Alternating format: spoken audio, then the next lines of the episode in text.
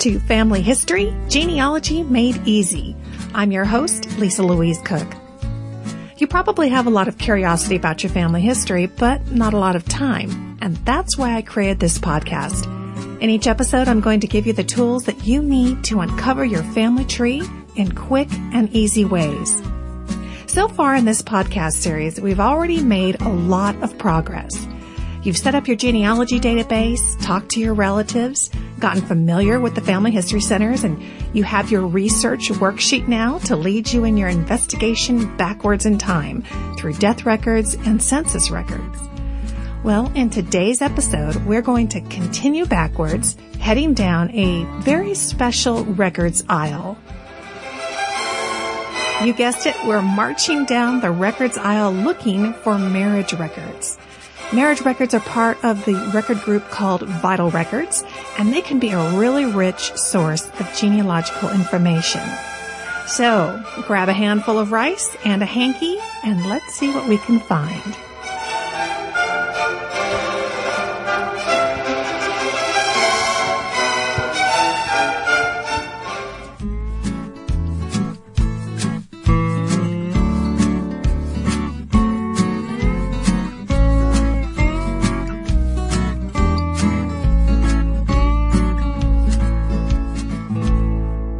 This episode, we are continuing on the research process. And as you know, in the world of genealogy, we work backwards. In episode three, we start at the end by locating your ancestor's death record. Well, death records are part of a record group known as vital records. And in addition to death records, vital records also include marriage and birth records. So today we are taking a step back from death records and into marriage records, which are a lot of fun to find and to review. Marriage records, like death records and birth records, which we'll be covering in an upcoming episode, are primary sources, which mean that the record was completed at the event or very close to it by someone who was present at the event. Now that means it's a pretty reliable source. Now there are two types of marriage records civil records, which are recorded with the local government, usually at the county level, and church records, if indeed the marriage took place in a church. In this first segment, let's talk about civil records. Now, there are actually a couple of different types of records that you'll be looking for when looking for civil marriage records. But first, let's talk about where you're going to be obtaining these records.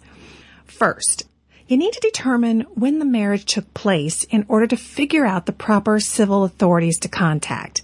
Now, usually that's the clerk in the town, the county, district, or parish where the happy couple said I do.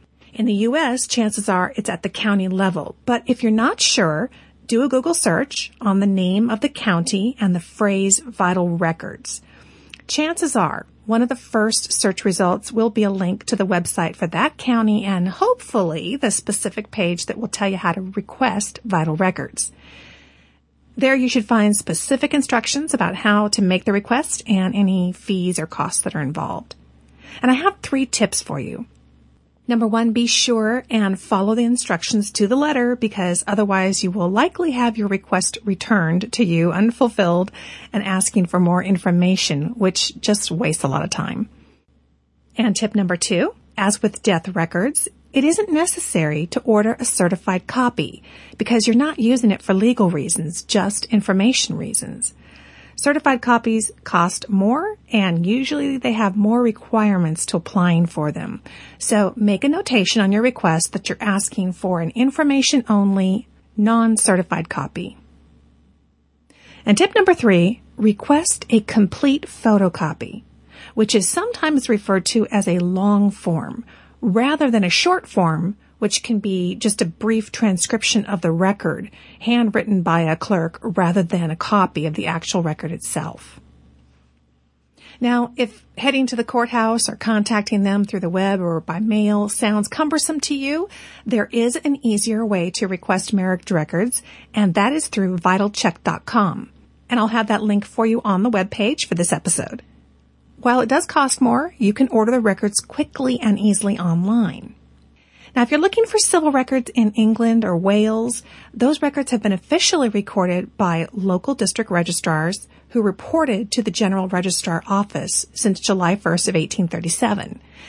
These records are probably easiest to access, particularly if you're not in the UK, through the website findmypast.com, which does charge a fee, but it's very convenient and you can actually download those records to your computer. For those of you in Australia, I'll have a link on the webpage show notes to the article in the Family Search Wiki that gives you everything you need to know about Australian vital records. And in fact, the wiki is a great resource if you have a specific country outside the U.S. where you're trying to locate vital records. Just put in the name of the country and check for vital records. I'll bet you'll find some good information there.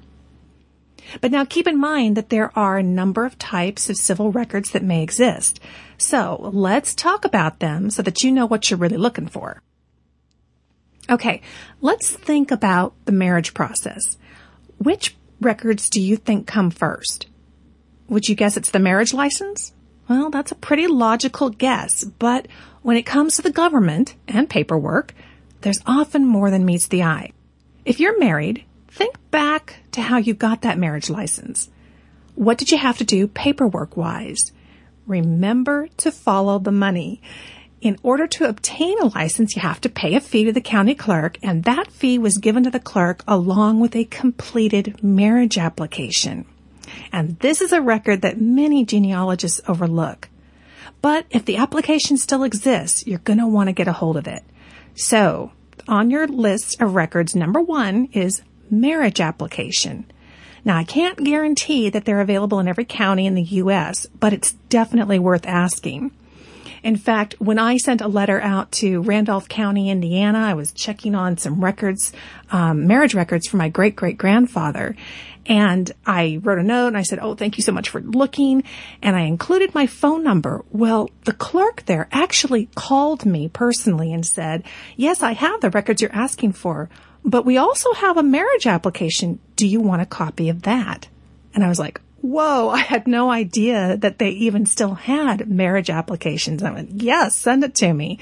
And it was terrific. It had some additional information on it and she sent it along with the rest of it. So again, it depends on the location and the clerk involved, but make sure you ask for it because then if it does exist, they can send that along with it. Now, after paying your fee and turning in your application, you receive a marriage license, right? Well, this record often holds the most genealogical value.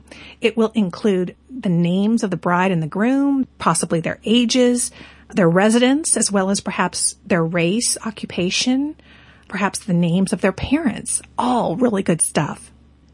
Now, after the happy couple tied the knot, the signed marriage license was returned to the clerk for recording in a marriage register or book.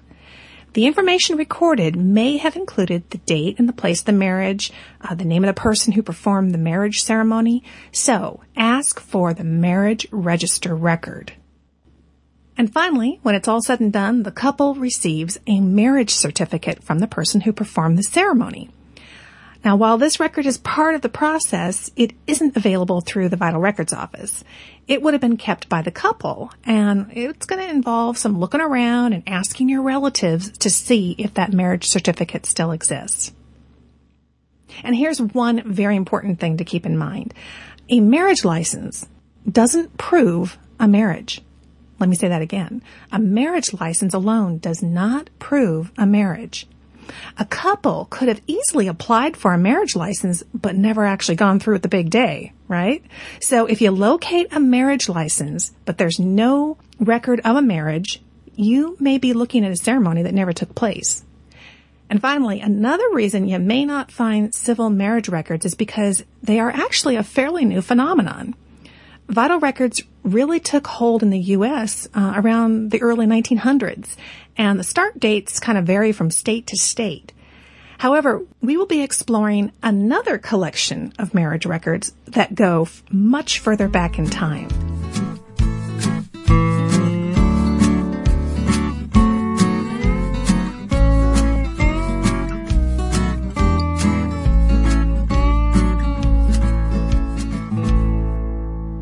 Back, and I'm your host, Lisa Louise Cooke.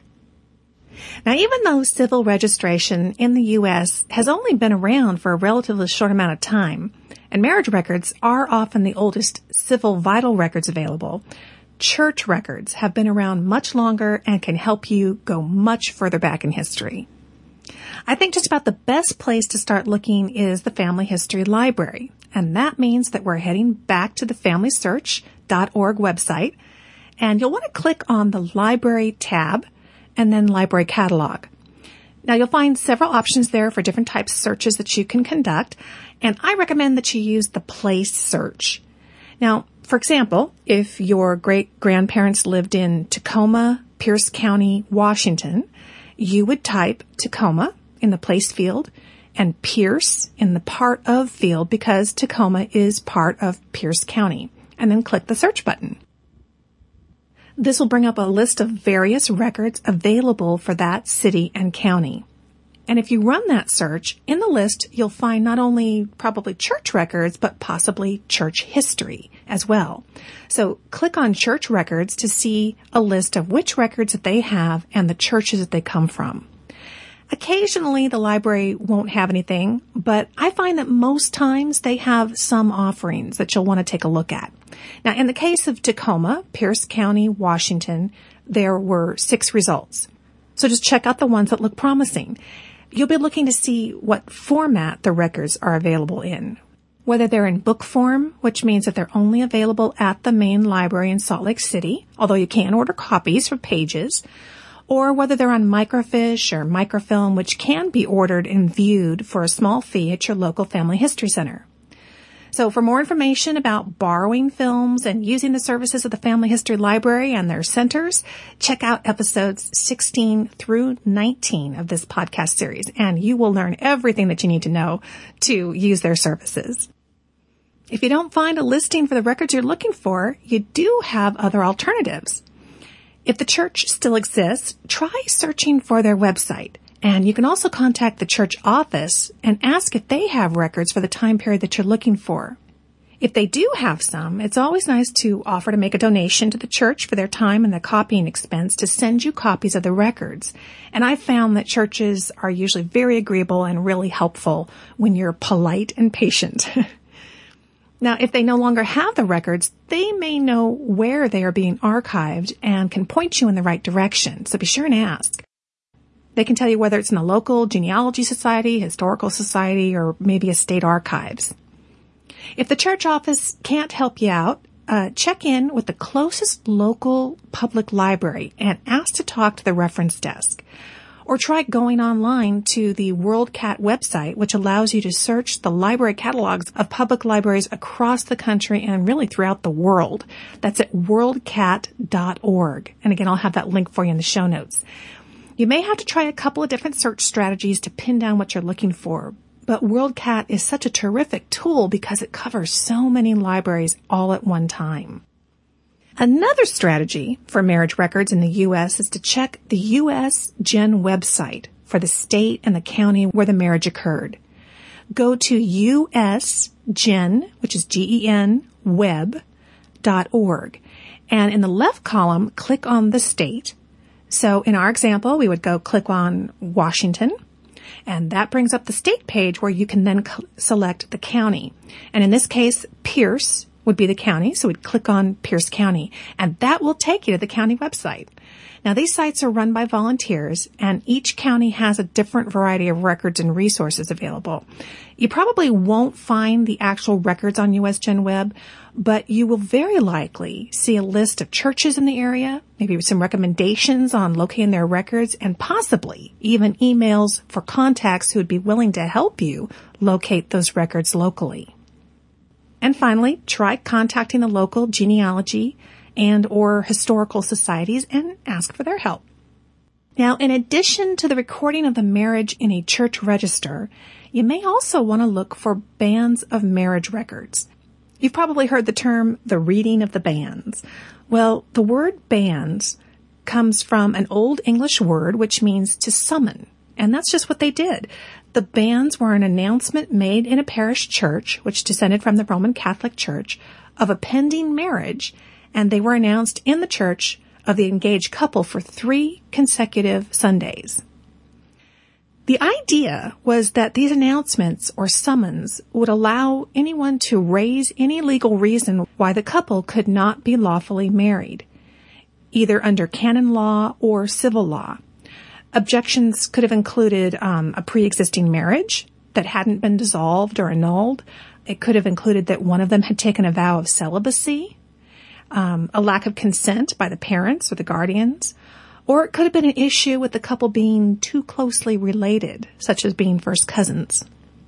So look for a record of the banns in the church minutes, which is why the church history results that we got back in our family history library catalog search were of interest to us, as well as the actual church registers, because sometimes you can find the listing of the banns in the church minutes of their board meeting minutes or in copies of their church bulletins. And finally, I want to mention a secondary source that you're not going to want to miss, and that is newspaper marriage announcements. As long as you keep in mind that the article was probably written by someone who may not have even been in attendance at the ceremony, newspaper articles can be a great and really a fun source of genealogical information and lead you to some further research leads. Communities have been announcing engagements and marriages in newspapers for a long time, and the amount of information that you're going to find is probably going to depend on the size of the community where the uh, marriage occurred. I find that smaller towns tend to devote more space to wedding articles and uh, the prominence of the couple really is a factor. So if it's the mayor's daughter, you're probably going to find a spread in the paper compared to if it's maybe the butcher's daughter. And of course, in more recent years, you might find a photograph has been included along with the announcement of the article, which is always an exciting find. And of course, it's also very likely that family members in attendance are going to be listed in that article along with the maiden name of the bride. And these are all great leads for moving your research forward. Or should I say backward? Moving your research backward. and uh, here's a tip for you. I was looking for a wedding announcement from the turn of the 20th century in a small town newspaper but I couldn't find issues from the dates I was looking for. Isn't that always the way it is? Well, as I was combing through the database, continuing to search for other items on that family in that town, I was thrilled to find that 50 years later, in a kind of uh, remember when column in the paper, they ran a reprint of the exact wedding announcement I was looking for. Isn't that so cool? I mean, that was 50 years later. So keep in mind when you are searching a database and you find a listing to what appears to be the right family in the right area, but the date is way off, be sure and check it out anyway, because it just may be a republishing of the news that you were looking for. So there you have it. After the rice has been thrown and the couple has gone off into the sunset, there are a treasure trove of records waiting to be discovered. Happy hunting!